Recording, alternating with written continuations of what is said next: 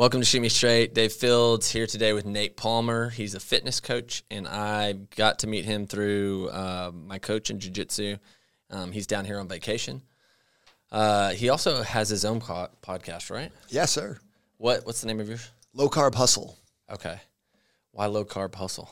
Well, actually, I had a podcast. I started my first podcast called Million Dollar Body, which is really like my brand and everything. I started that in 2018.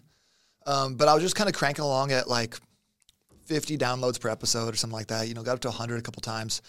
And then I had an, I was, um, I wrote my book, Million Dollar Body Method, in 2021. And my goal was to get on 100 podcasts over the next year to blow up the book. Wow.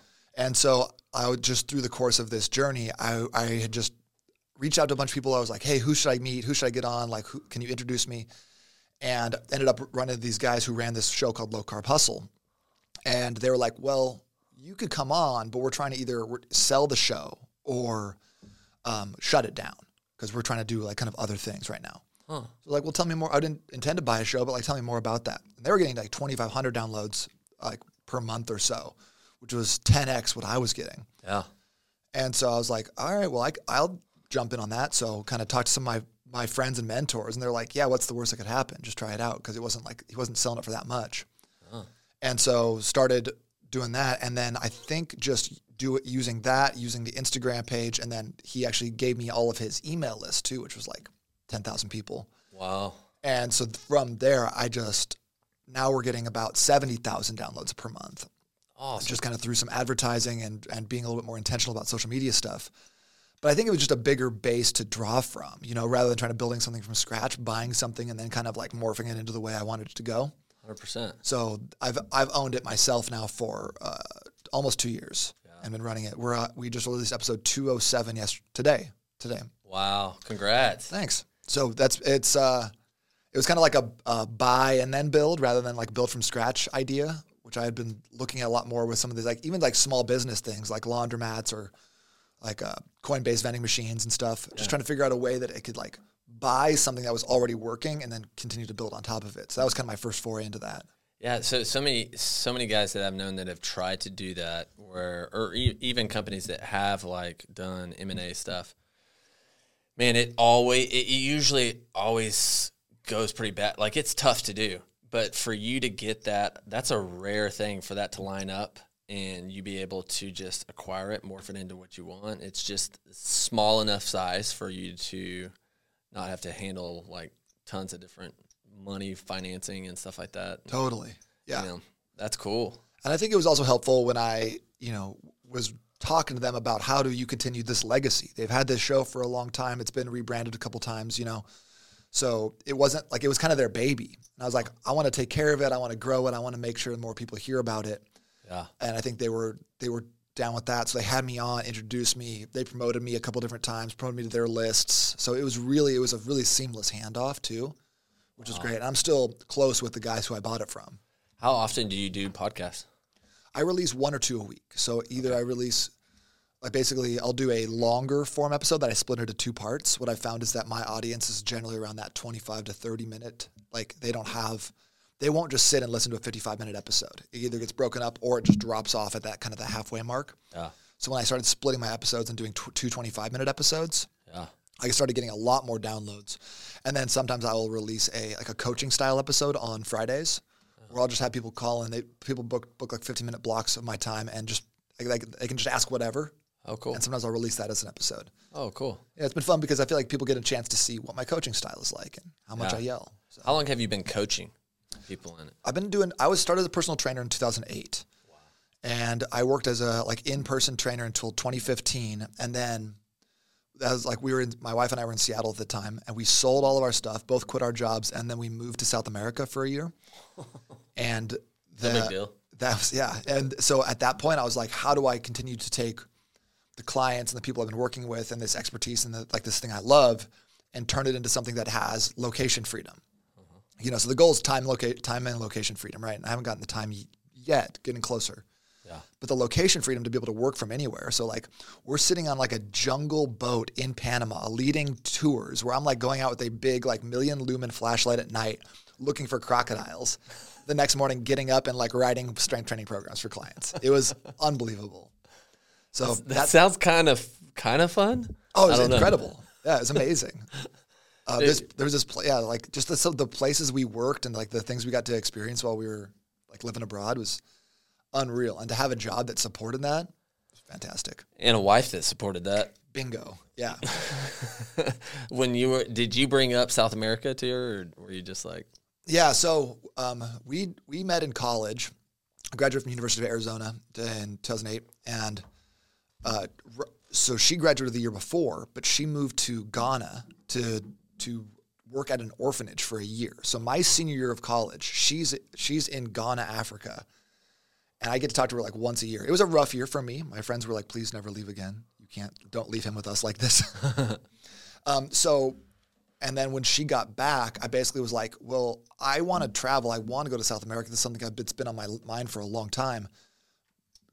But I also want to get married. So, like, which, like, we got to push one of those things off. So, we got married in 2011 with kind of the idea that eventually we'll figure out a way to make it to do this thing.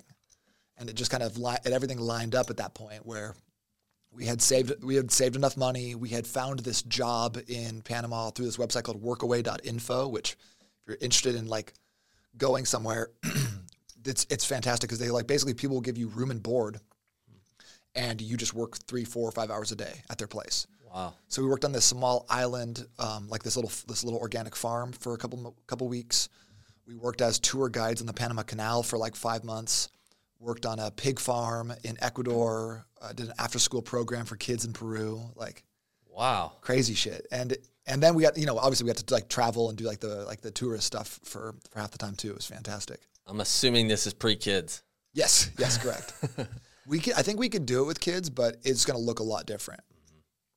Yeah, yeah, I've seen some of those people that they're like, hey, we have some sort of passive income through online stuff, and so we're hopping on a boat for a year with our kids or stuff like that. And I'm like, man, not my kids, Don't be that close. dude. I got four of them, so I'm like, that'd be that'd be wild. The ship would get blown up. There'd be holes in it, you know. but so, when did you come back to the states from there?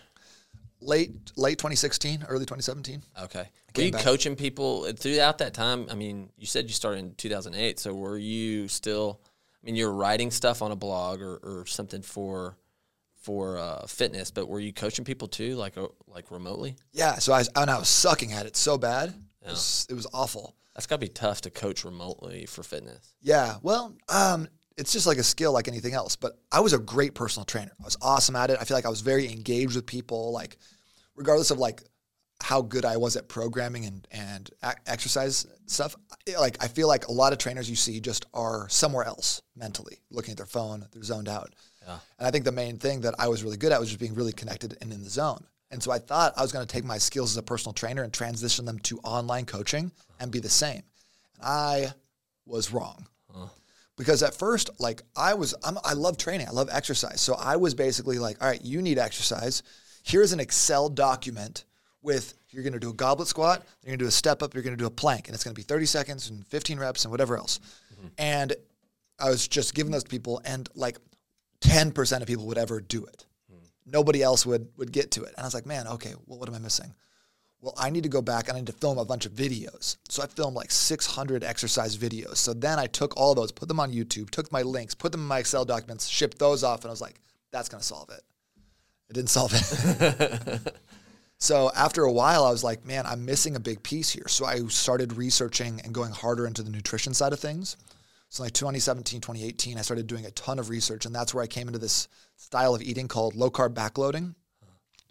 And I've just been using that with clients and having a lot of success because it's not very hardcore. It's not like badass, like doing 75 hard or keto or something like that, where it's very restrictive.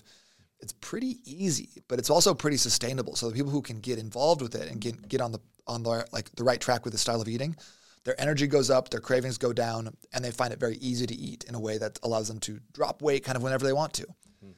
Uh, but I didn't even like think so much about nutrition up until that point. So I had been now coaching online for three years without even com- including that sort of nutritional component. Yeah. And then now, even like fast forward, it's been a couple years since my book came out. It's been a couple years since I've been really leaned into the nutrition side of things. And now I'm I feel like I'm learning that it's not even about nutrition anymore. It's it's about your mindset. It's about how you shape your identity with regards to fitness, exercise, and being a healthy person. I've worked with enough people now that like people can gut it out through a 6-week keto phase. But at the end of the day, if they still believe themselves internally to be the funny fat guy or the guy who cleans the plates after after dinner or whatever, you know, they're never going to be successful long term. Hmm. It has to start with a, a shift in identity and belief about who you are and what your relationship is with your health. Super interesting. Interesting. So I, I was like, and I'm going to ask you kindergarten questions Love around this stuff questions. because I, I do not know that. Like, I know enough to bring up stuff that I don't know anything about. But like if if it was you know physical like doing the exercises um, diet like nutrition and then mental aspect out of those three would you put it primarily mental? Like your identity your beliefs about yourself? I honestly feel like if, if we were going to call it a pyramid i'd say mental is the base of the pyramid. Okay and I and I'm just saying this now. If you'd asked me three years ago, I'd been like nutrition. If you'd asked me five years ago, I'd been like exercise. so maybe they'll change in the future. I'll be like it's spiritual. It's about having crystals under your bed at all times. but but I think that if you don't have the the ability to change your identity, you do not have the ability to change your body long term. I hmm. think that's like it, it, That's it's changing how I'm approaching coaching and training and the questions I'm asking and the onboarding process with new clients and things like that because I want to address some of the like the insecurities they have and the deeply held beliefs and the the stories that people tell themselves. You know, I have some people who come in and like, "Well, I'm not an athlete," and I'm like, "Well, that's some that's some BS. Like, that's a cool story, but how is that serving you? Yeah. I've never been good at exercise.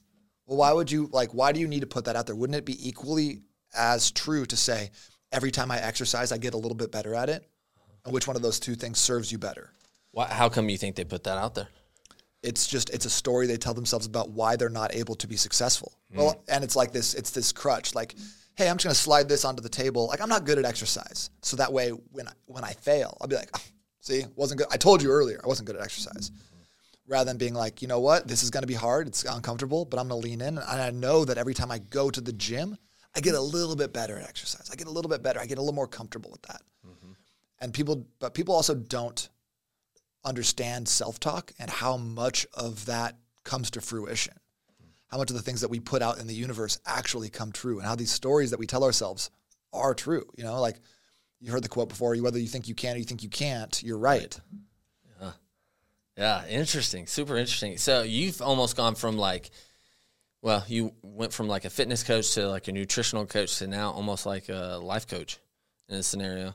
It, are the questions you ask real like open ended questions now in the beginning of like what what would you describe yourself in terms of fitness or things like that? Yeah, a little bit more like streamlined with like with fit, with fitness and kind of staying in that zone. I don't love to, to go down the life coaching route like where I'm like now counseling or working on people's relationships stuff like that's I just I tend to be like you should probably find somebody else to chat with about that but obviously like relationships matter in fitness. And you know how do you how is, if your wife is mad at you constantly because you're you know always prioritizing the gym and you're not eating with the family and stuff well that's not going to last either. So we got to figure those things out.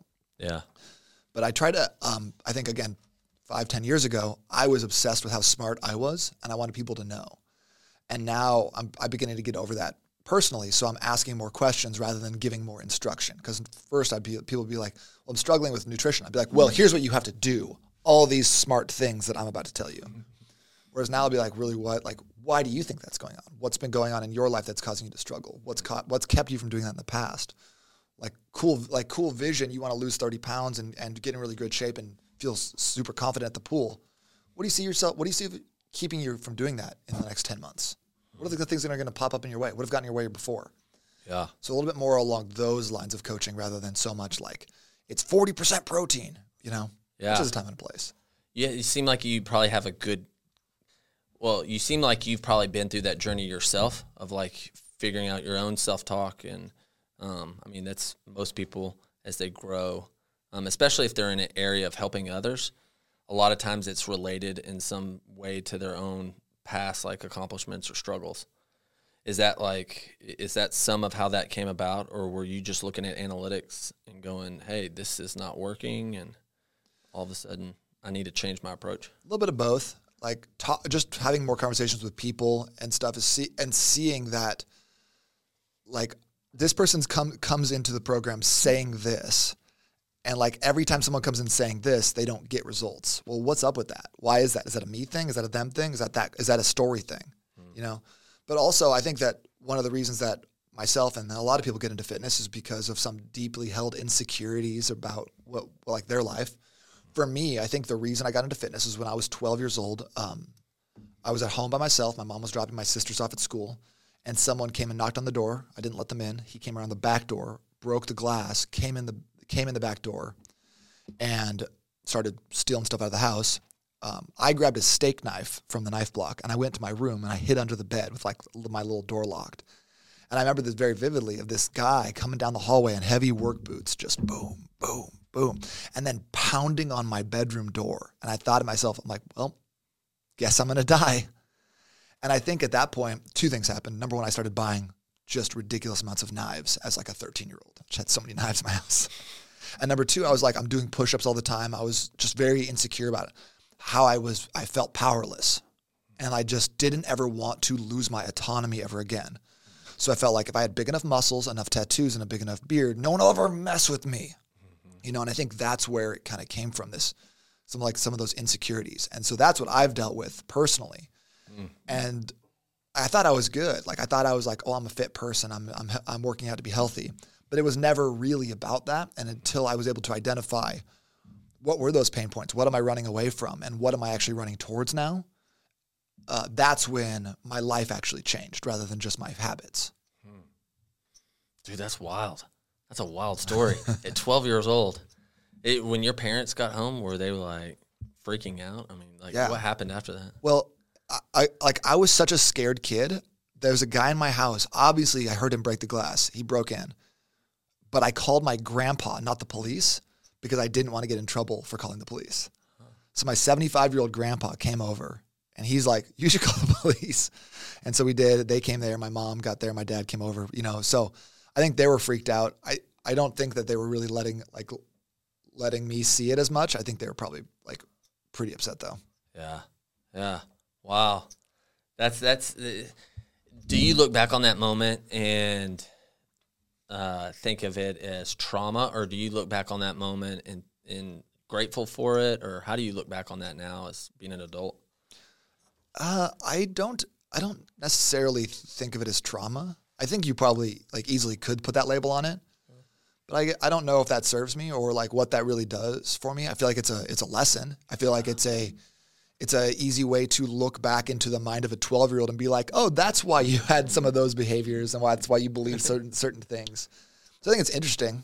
That that but, explains the knives. Yeah, the massive amounts of knives. Yeah, and just like, and I, I mean, you know, maybe I would have just gotten into like, you know, The Matrix came out in 1999, so that was like a big formative movie for me. Maybe I would have been into that sort of thing and weapons and stuff, anyways. But I think that was a real catalyst that made me be like, I have to get stronger it is like otherwise I will die. Yeah, I see. So I, I I've seen between counseling and just interactions with so many people of like I see so much of your past dictate dictating your future instead of letting it just be um, instead of using it for your future, using it and not being like controlled by it. Uh, I think a lot of people, it's like they get stuck in almost a victim mindset. They're victims of their past, mm-hmm. right? And instead of, and you're like, wait, now you're thirty something years old. You're for, you're a grown grown ass man. Yeah, and you're still letting these things in the past in high school or whatever like play out as an adult and you haven't really processed that you haven't looked at you haven't grown from that mm-hmm.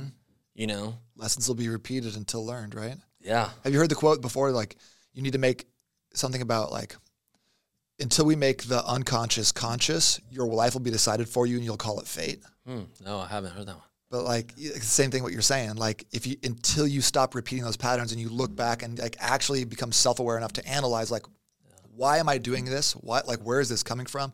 And what can I learn from this? What is this experience actually like trying to teach me? Yeah. It's hard to escape those spirals and those patterns. Yeah. Hundred percent. So I'll give you one of mine. I won't I won't just ask you to share your past stuff. I'll, I'll give you one of mine. Give me some trauma. I need ready for it. So, and, and it's one that I didn't know until this past year. So, um, I, I started doing jujitsu. I went to one uh, small little session with a couple guys, and coach showed showed me a trap and roll, right?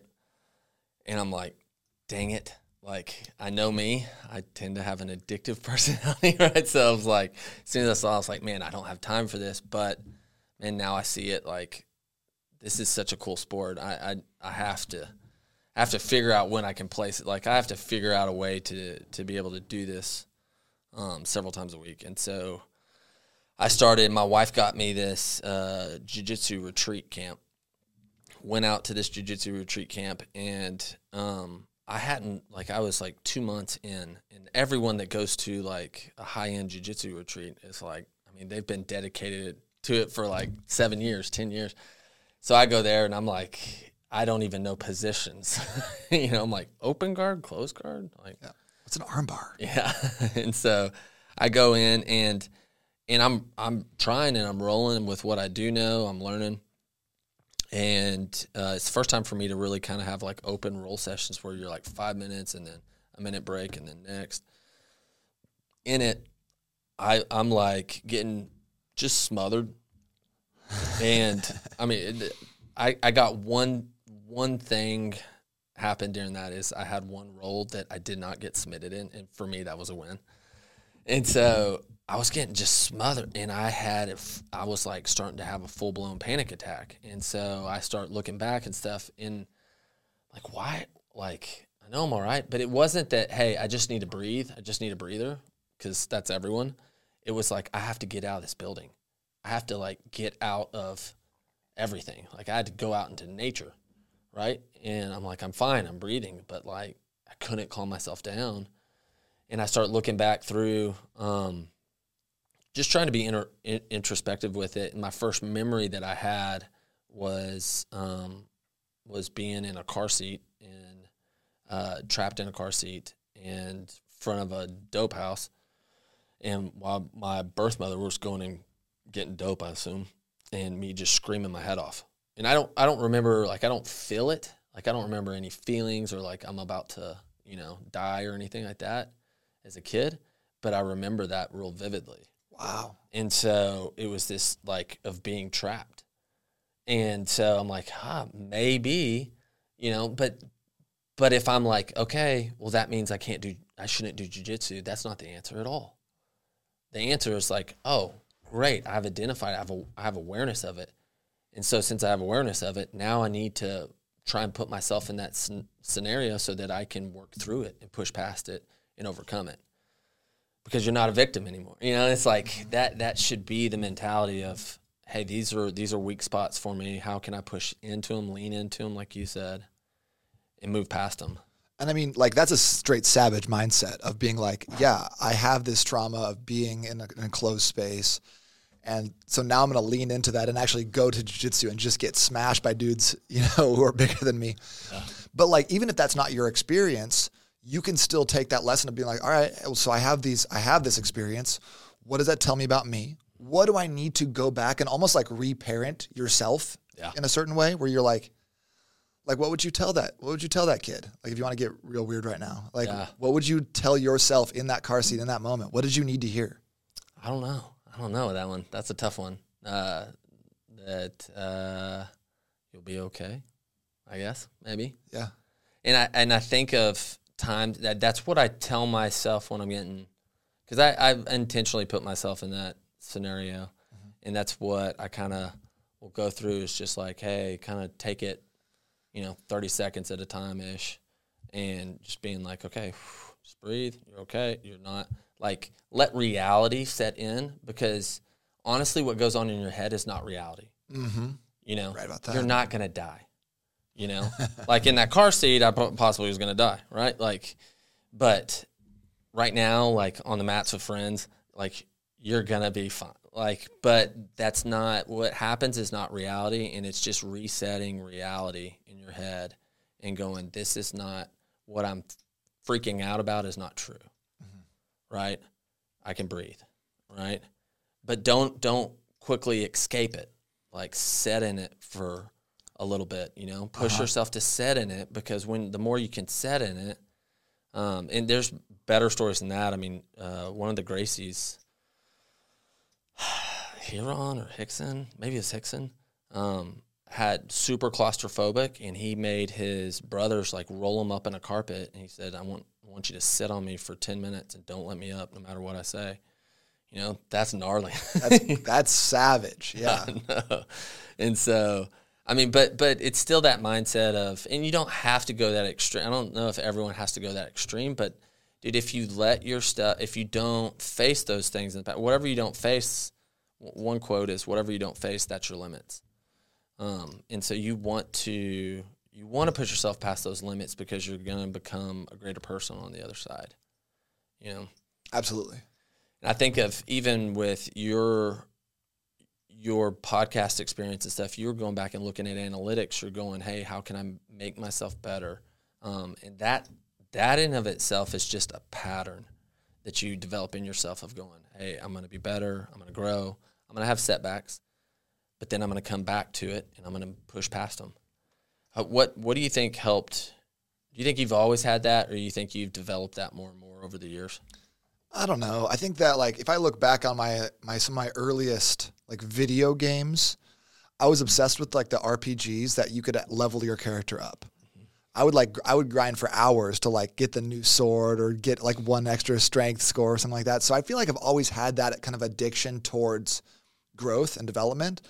And I've just been able to take that and apply that in a positive direction rather than a potentially what it could have been a negative direction. So I I feel like being able to see progress is like my number one mood enhancing supplement, period. Huh. You know, the days you don't like where I didn't feel like I made progress, I didn't make any moves forward, or like, I'm like, mm, what a bad day. And my wife's like, we, are you kidding me? We're at the beach. And I was like, yeah, well, I didn't get anything done. She's like, can you just chill for a second? so I can be kind of annoying in that way. Yeah. Yeah. Is your wife like a good uh, balance for you? Oh yeah. Side? My, my wife's incredible. She's, she's the best. We've been together. We've been married for like 12 years now. Been together for like 17. Um, but she is. She she says she's a type B by the way of type A. So she's very plan focused. She's got a she's got a plan. She's got an agenda. She has her things, and then since she has all that written down, she can rest and relax. So mm. she's a great balance for me in that in that way. And she's also just a fantastic human and amazing mom. Yeah, I mean, she was she was working with kids and where was it? Ghana. Ghana. Yeah. Dang. Right. Yeah. Was it through a Christian organization of some sort? Or yeah. So she was. Uh, I forget. I forget the name of it. I think the the organ, organization was called Haven of Hope. Okay. But she was out there for like twelve months. Wow. Yeah. Just teaching because she's a she she's a like a middle school math teacher, so she was out there teaching at the orphanage. Wow. Mm-hmm. And so y'all, you said you've been married twelve years. When did y'all have your first kid? 18, 2018. So we kind of we got married. We lived in Seattle. We traveled a little bit, and then when we came back, we was like, all right, scratch scratch that itch. What's the next adventure? Did y'all come back to it? 2018, you come back to Seattle, or no? we don't. We didn't know anyone out there. That was actually another thing that like we got married in Phoenix. My friends and family all live in Phoenix, so everyone was there. And I like we both kind of identified this as a way that we could have had like a really comfortable life. You know, we just kind of just stayed there, stayed in our jobs, whatever else. So at, in 2012, we quit our jobs and moved to Seattle without knowing anybody or having any work, mm-hmm. just because it was going to be a little bit of a challenge, a little different. You know, like we had the ability to do so. So I sold my personal training business at the time, moved up there, worked at like two or three different gyms until I found a great spot. She got a teaching job, and it was it was like it was tough. The first year was tough, but we we kind of made a commitment to that we were going to be there for two years, no matter what, just like just to just to make sure that we're not just like going up and coming back down, giving ourselves an out. Mm-hmm. But it was crazy awesome for our relationship because it really fo- like showcased all the miscommunications and just room for growth we had because we all only had each other to rely on and like lean on in some of these it's like in a tough scenario with like people we didn't really know or like not like having a lot of big friend groups you know so I think that was one of the best things that's ever happened to our relationship. And so when we came back to Phoenix, we, uh, it was because my, my family's there, her family's there, my sisters are there, so we have a lot lot more support. So when for the babies, it's much better. Yeah. Well, yeah, boy or girl? I First got one. oldest daughter, Renna, and then my son Riggs is two and a half. Brennan Riggs. I like that. Riggs. It and your son's two and a half, and your daughter's Five, five and a half. five and a half. Awesome.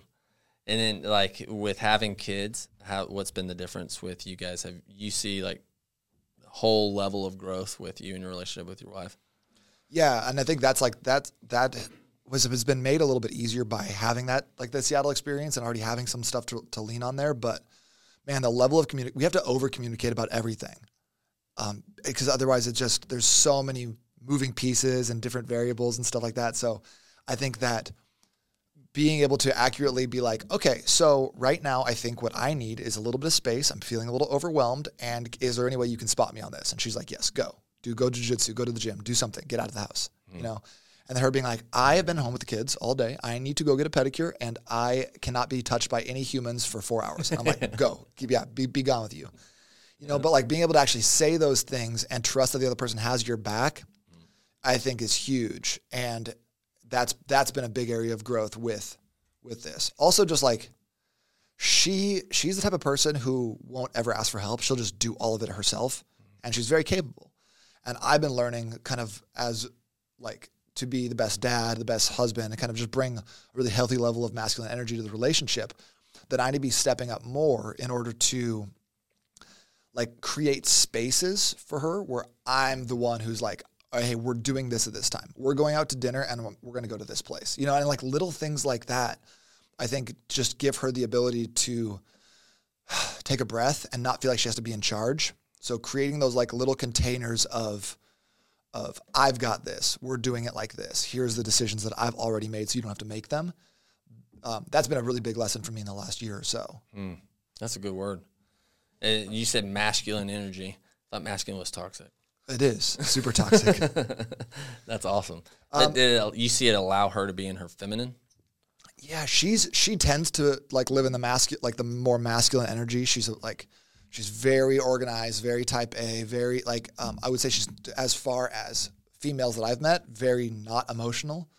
So I wouldn't say that she's like relaxing into her feminine as much, but I feel like she doesn't need to necessarily step up and then make all the decisions. So it's a work in progress. I think I got some work to do on that. Yeah. Because I can tend to be like, she's like, what do you want to do? I'm like, I don't care. And I thought I was just being cool, like being super chill guy. But like a lot of times I don't think that's the answer that people need. You know, I've been making decisions all day for everybody. Can you just pick something? Yeah. Yeah, for sure.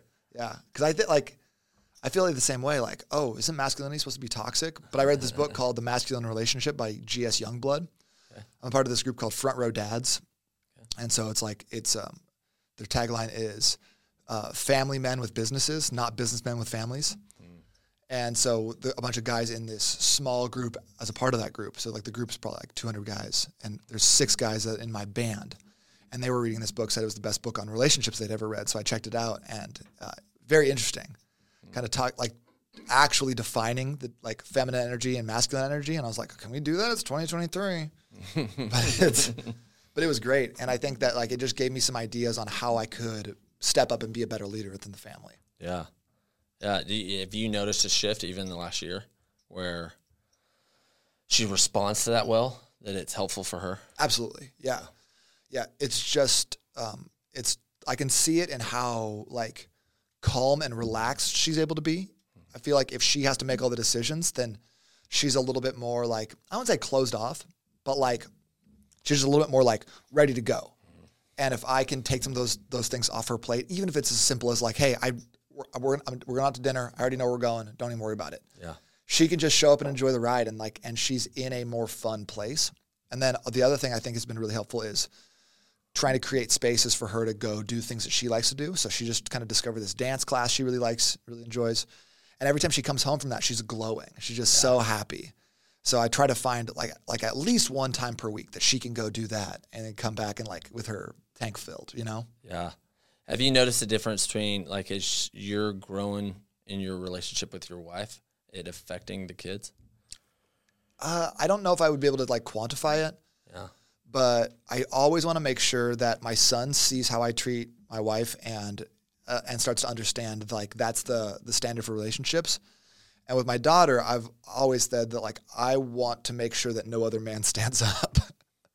Like I want her to see how I treat her mom, and then her be like, like how how are any of these other people in relationships if you guys are not acting in these in these ways? Like I've I want to see them like us like solving problems, being on the same page. You know, I feel like there's a lot of times where it's like, well, mom said this, well, dad said this. We always say like, hey, we're on the same team. If, if mom said it, if dad said it, like that's it.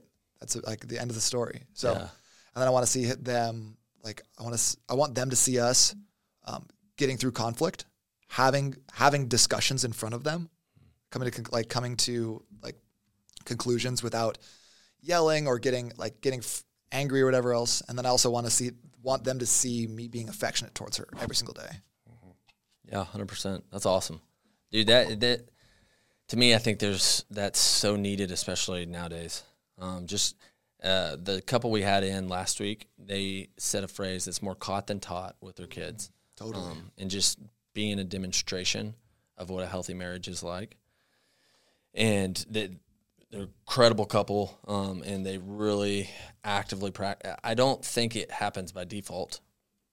I think, I mean, and I think it, my belief on it is it really comes to the man to initiate it, to start it, of actively pursuing your wife, dating your wife, uh, uh, thinking about how that rolls to your kids. I mean, yours are five and two now, but 10 years they'll be 15 and 12. And 20 years, it's like, dude, 25, 22. That's, it's wild. Um, and wanting to think, think long term and then roll it backwards. I had a guy one time tell me, uh, which it's some of the best things are some of the just common sense. That, and I, but so I don't get them though. a lot. Like a lot of times, I I overcomplicate it All right. and he is a brilliant, brilliant man. He's he's had six kids. They're all grown now. Um, very level-headed kids. Really, really good kids, or young men and women. And so he said a while back he took it just like a business problem, and he said, "Here's what I want in results." He's like, "I want them to be able to not necessarily make tons of money, but manage it well." Um, have a good respect for it, right? To know how to budget, like stuff like that. He's like, I want them to have a relationship with God. There's only so much I control with that. I more demonstrate it. You know, he's like, I want them to be respectful of others and to not scream and yell to get their way, or you know, I want them to be in respect. Like he he lists these things, and then he's like, if I want that at 20, 18, 20, well then work it backwards, just like you would do any other business. And I'm like, Jeez, that's so smart. so I began to do that with. I'm, I'm doing that with my kids. But it's also not like it's not like you, you would like take this thing and make a proposal and you're like, all right, go ahead. You know, like it's like you said, it's on the it's on the man. You know, and I I believe that you know you have to take personal responsibility for for anything that happens to you. Like I think that that's that's something that you should you should be doing. So I feel like it's not hard for me to say, yeah, as a man, that's your role, that's your job to provide that stability and support. You know. Mm-hmm. But then you have to show up every single day and do those things. And when you don't do them, you need to apologize and like make those things right. So the kids again see mm-hmm. you resolving that. But I have such a problem with people who tell their kids, "Hey, you can be anything you want to be. Like you can do whatever you want in this life. You know, you need to be respectful of your mom." And then, like you said, it's more caught than taught. And then they go and they they work a job that they hate. They have a bad relationship. They're always yelling. You know, their health sucks. You know, and so their kids are looking at them like, "Really? Is oh, so everything's possible? Then like, why are you doing this? You know, you need to be nice to your mom. Well, you're not nice to her. Why would I be? You know, so I think it's it's uh, those daily disciplines of staying top of mind with those things and making sure that like whatever your outcome is tw- 10 20 years from now those activities have to take place every single day for the rest of the rest of your life otherwise you can't expect your kids to follow through on like your lessons right Yeah. I put up a u- video on YouTube, like just a short, like 16 second clip where I was talking about this. And I got so much hate on that. People who were like, oh, sorry for wanting better for my kids. I was like, well, it's not like, it's not like you can't want better, but you have to show them that integrity. And he's like, well, what about a single mom working three jobs? I'm like, yeah, she's showing them what like that hard work ethic. You know, like I'm talking not about I'm not talking about her. I'm talking about you with like the belly and and the like the health problems telling your kids that they should, you know, be like get outside more. Yeah. Yeah, 100%. Yeah, like like I've had a couple of guys be like, "My kids don't listen to me." I'm like, "Bro, look at you. You don't listen to you." Like you you expect your children to like step up because you're older. He's like, you have no respect for yourself. You say things all the time that you're going to do. Diet starts on Monday. New Year's resolutions. You don't listen to yourself either. Why would they? Mm, come on. Yeah. It's, it's meant the, the dad sets the tone. Mm. I believe that. Yeah, that's a good, man. That's a good word. If if if you don't, and I I also don't look at my wife and go like, look at what you. I honestly now at times at times I, I don't do this perfect. Let me preface that, but like, I, even if I don't do it perfect in the beginning, pretty quickly I can pull it back down and I'll go, well, if I'm upset with her, like, how have I set the stage for this to you know, for a while there, we were uh, just, I mean, we were broke and we were just hustling, hustling. I was trying to start my software company and I just built this culture of hustle within my household. Right. And so my wife's hustling, I'm hustling, and like, you know, put the kids to bed and then work and then work and work. And, you know, I'm now trying to break, I'm breaking and have been breaking that habit because of what I built for that time you know, some of that may have been necessary. I mean, it's there's also some fruits from it too, but like, but that's not where we should be now, right? We should now we're doubling down on our relationship, we're doubling down on our kids, we're doubling down, you know, um, with friendships too, and and less work and hustle and hustle and hustle. Um, but I've had to, I can't look and go like, how come you're hustling right now? It's like, yeah, you know, I've built that culture in there, um, and that's that ownership part. It, it's at, to be honest, it's actually freeing um, to own things uh, as the man because because if you own it, then you can do something about it. Yeah. Otherwise, you're a victim to other 100%. people, and, and it's like, hey, you don't like this. Well, maybe you had a part in in how it is now that you don't like, and if you can own that part, you have to own that part before you can turn around and change it. I believe. I think that even like when it comes to like marital marital fights too. Like the, one of the things that was interesting about this book I read was that he was saying like you let your woman be your muse. You know, like she's she's mad at you. Well, that's probably something you did wrong. And he wasn't like, you know, like let her beat on you, but he's like, look back and see, was there a way that you're not making her feel safe? You're not, you're not making her feel seen, or you're not like setting some structure in the relationship. Because chances are the reason she's mad at you is not because you left the dishes out. It's because you said you were going to do it and she doesn't feel like you prioritize a relationship. So like take responsibility and ownership. Let those those like irritations that she has with you help you become a better man and fix those pieces, you know? And I think that when you take that responsibility, hey man, I was late because the traffic was so bad. No, you were late because you didn't check traffic and you left too late. That's why you're late. And when you have that that outlook, then it's like, well, now I can fix it. I can change my fate. You know, like I have a hand in what's going to happen to me. I'm not at the mercy of just this spinning maelstrom of choices that just happen to me all the time. Yeah, yeah. It do it's freeing. Totally. To be honest, it's it, it is. I mean, it it sucks like owning stuff. You're like, well, dude, I've been trying really hard, and it's like, okay, owning it doesn't mean like uh, owning it doesn't matter, right? Like what matters is how you handle it. And if you don't handle it, then that is going to matter because it's going to perpetuate. You're going to get resentful. There's going to be all sorts of stuff that come from it. But if you just own your parts in it, and and and especially with man, like a lot of times it's it's the stage that you set. Um, it's it's like you said, not about the dishes. It's about your word and your integrity. And like the dishes are just an example and I think there is a little bit in there for men of learning like some education about like women and communication, just because it's like, wait, you said these words, and it's like those words aren't necessarily sometimes what's trying to be communicated to. you know, it's like And, so for them, sometimes some education would be helpful, but also when you do start owning thing, owning it and changing and being consistent and what you say you're going to do, you do. Like you have to have some time. There's a concept in the red pill. It's it's called a thousand foot tow, rope. It's basically like you change when you actions change. Like it's like a thousand foot tow rope. Like you turn the ship, but it takes a while for for the for your wife to come on board and see, and so she has to see those actions for a while and consistently to trust.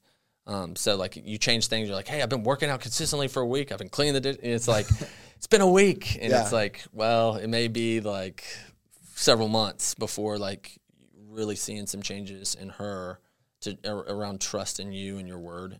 Yeah. I mean, one of the core values of the Million Dollar Body Program is be inevitable with your word. So, like, do what you say you're going to do when you say you're going to do it. Because I don't care if someone says they're going to work out six times per week or two times per week. We already talked about exercise. You know, like, we're, we're going to get there. But, like, if you said it, you better do it. Because otherwise, you're a liar and you know you're a liar and no and everyone else knows you're a liar. And then there's no like there's no reason for you to get results because you're a liar and you always and you make excuses and you don't follow through. So whatever you say, you have to do it. You know, like there are some people who are like, "Oh man, I'm going to write a book," and you're like, "Okay, cool." You know, and then there's some people who are like, "Man, I think I'm writing a book," and you're like, "Great, awesome. Tell me when the ribbon cutting ceremony is." You know, like you just know the people who are who are going to do what they say they're going to do versus the people who are like, "Yeah, I'll be at your house," and you're like, "I'll believe it when I see you walk through the doors." You know, like and just who do you want to be around, and who do you want to be as a human? You know. I think that if you don't have that inevitability, like your word is now worthless, right? It doesn't carry any weight at all. And I think that you lose out on so many good things with that. Yeah. We're talking about jiu-jitsu competitions, like the first one I signed up for. And I'm like, I know it's an all day thing, right? And when you got wife, four kids and business, all sort like a whole day's very valuable. Yeah, it's expensive. And so you're like, but I signed up for it so therefore, you know, it was in Foley, Alabama. So I'm like, all right, I signed up, so therefore I'm going, right? Like I've committed to this, so therefore I'm going to do it. Um, and there's, but there's something about when you, because I, I, was uh, even, even four or five years ago. Um, I didn't keep my word all the time to my, especially to myself, but um, on little things, right? And little things are sometimes the biggest things, right? And so be like, oh, okay, yeah, we're gonna have a meeting this time, and then like, okay, no, never mind, scratch it, or you know, and it's like I wasn't staying consistent. And there's something when you start going, hey, if I say I'm gonna do it, I'm gonna do it. And when that happens, and it's like it momentum and it builds, and then therefore, you, one, you stop saying you're gonna do things because you know you're gonna have to actually do them Mm-hmm. Yeah, it cuts out on a lot of like, hey, you want to go hiking tomorrow morning? You're like, nope. yeah, I do not because I know at 6 a.m. I'm gonna be like, I'm sick, sick real tired. yeah, yeah. But like the momentum that builds and the conf, uh, I think there's a confidence that, especially to yourself, honestly, like even if no one knows it, but you've made that goal, you're, you've set that for yourself, it builds and it and it com- compounds, uh, so to speak. And therefore, you have more confidence in yourself that, hey, I'm going to accomplish this. I'm going to figure out a way to do this. And this is what I said. I'm going to like get my butt up and do it. Right. We do jujitsu here at 5 a.m. 445. I'm like, oh man. like, but it's like, okay, I've committed to it. I've said it, you know, and, it, and it's not that been perfect. Right. But like, almost.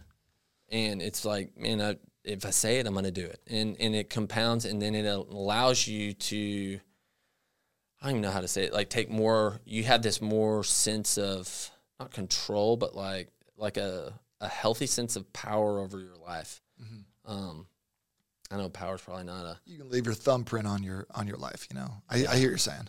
Yeah. You just don't feel like as as victimized essentially. You feel like you can you you can make choices and they ma- and they matter. Yes. I, I think your kids see it too, right? Like I talk to, I see a lot of dads who are like, "Hey, stop doing that or or something's going to happen." And then nothing happens. So their kids are like, "Really?" Like and I think when you start taking yourself seriously in that regard too, being like, hey, like, don't do this. You're not gonna like what happens next, you know. Like, and then the kids are like, well, mom and dad don't lie to me, you know. Like they basically follow through on whatever they say. So there's just more now weight to to your word, and it also again it like, keeps you from dying on every hill. Yeah. Your kids are just like, you're hey, if I say it, like- yeah, you're like, I'm just gonna walk away. I don't need to make any threats right now. I can't fulfill those. Yeah, yeah. My wife will tell me all the time. She's like, "I've told him 17 times," and I'm like, uh, "I'll, uh, I'll, I'll go. Okay, I need to tell my wife, don't say 17 times." Like, but a lot of times it's what's more helpful is just demonstrating. But when I come in, my wife even threatens me. Right? She's like, "I'm going to tell dad," right? Because they know, hey, dad, dad's going to spank me. Dad's going to put me in timeout. Dad's going to take away whatever um, whatever toy it is that they're obsessed with at that moment, you know. And it's like, and I have to. It, I, I'm not perfect at it at all. I, I should preface that, especially with kids, because kids are like a constant test, um, which is so cool if you look at it from that way, because you can't have kids and them not make you better. Um, well, I guess maybe you can, but but if you- you're really actually trying to be a good dad, like they're going to make you better constantly and at the worst times and throughout the whole day. and and it's just going you're just going to grow so much for them and honestly like some of the most in, their thoughts and their innocence and stuff like that they say some of the things that i'm like man you just nailed me you don't Got know me. it you don't know it but you hit me between the eyes like i needed to hear that It's so funny. I think kids are the same way. Like they, you know, you tell them, you tell them one thing where you're like, "Hey, we're all going to start eating healthy or whatever else," and they're like, "Sure, sure, sure." But then they see you do it for years and years, and that just becomes a part of your family identity, like the hustling you were describing. You know, I feel that. So like, I think a lot of times also people are like, "Hey, I like I'm, I'm trying to get my wife to get in shape with me. I'm trying to get her to do whatever." Uh, I would try to get my wife to stop scrolling Instagram for about a decade. Uh, like so she'd just be in bed at night just scrolling. And so what I would do is deliberately every night I'd put my phone down and I would read my book. And I did this for seven years straight without missing without missing a day. And then just this last year, she's like, I think I'm gonna start reading.